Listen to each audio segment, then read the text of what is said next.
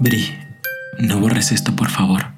Sé que me odias, pero fuimos las mejores amigas una vez y necesito que leas esto.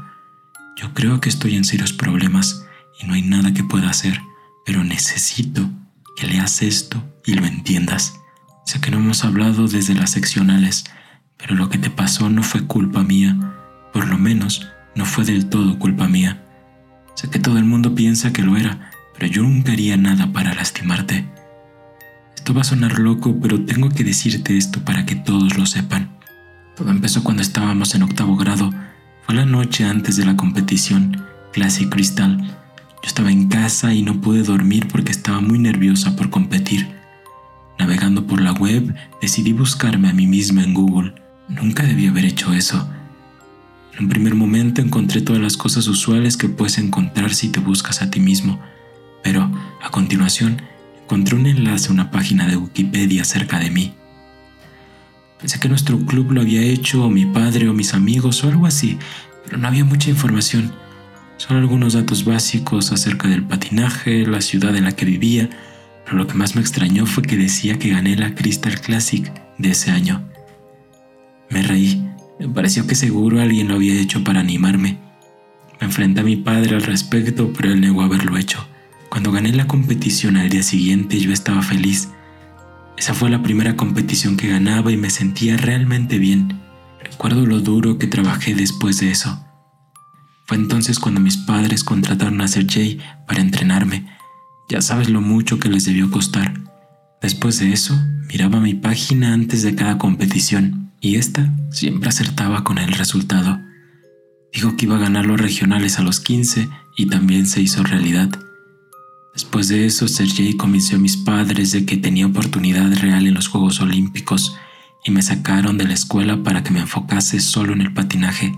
Patiné todos los días, pero yo no estaba progresando de la manera que Sergey dijo que necesitaba si quería una oportunidad por el campeonato. estaba trabajando duro y estaba patinando bien, pero aún Sergey dijo que no era lo suficientemente buena. Cuando llegaron los seccionales, todo lo que pude pensar era en ganar, así que hice algo que no debía.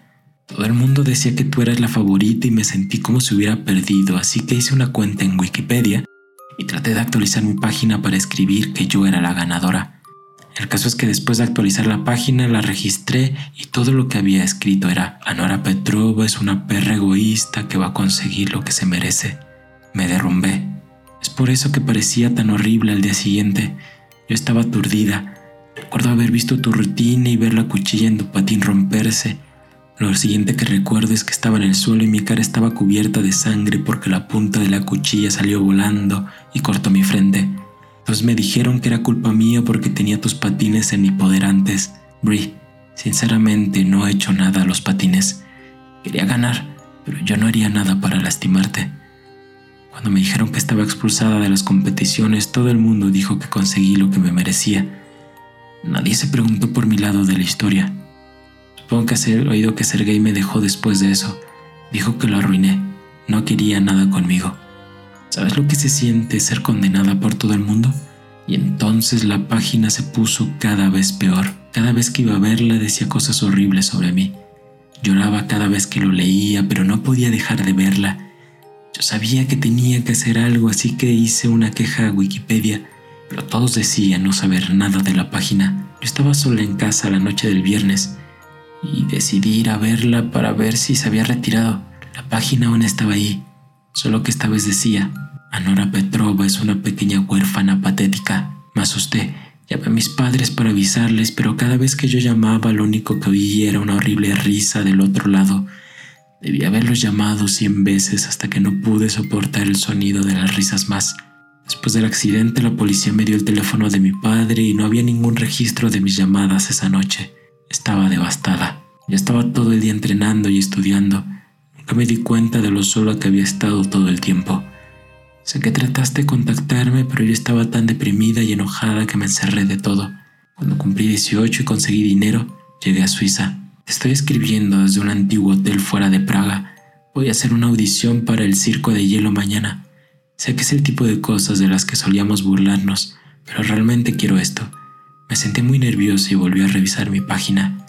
Es muy difícil decir esto, pero cuando entré a la página para ver si me salía el trabajo de mañana, Todo lo que decía era, Anora Petrova murió sin amigos y sola, y la fecha de hoy aparece como la fecha de mi muerte. Estoy llorando tan fuerte que apenas puedo escribir esto, pero quiero que sepas la verdad. Si no me creen, les adjunto una captura de pantalla de la página para que lo hagan. Todo está tal como dije. No sé qué hacer. Yo no conozco a nadie aquí, nadie habla el idioma. Sigo refrescando la página una y otra y otra vez. Dios, no sé qué hacer. Sigo refrescando la página, pero todavía no ha cambiado nada. Estoy esperando a medianoche. No sé qué hacer. Así que me encerré en mi habitación. Faltan unos pocos minutos para medianoche. Todo lo que puedo hacer es actualizar la página. Estoy agotada, pero no puedo parar. Miedo de dejar el ordenador hasta que sepa lo que suceda a continuación. Anora Petrova fue encontrada sin vida en el hotel mencionado en el correo, frente a su computadora. Si llegaste hasta aquí, debo agradecerte y pedirte que le des like al video y te suscribas al canal.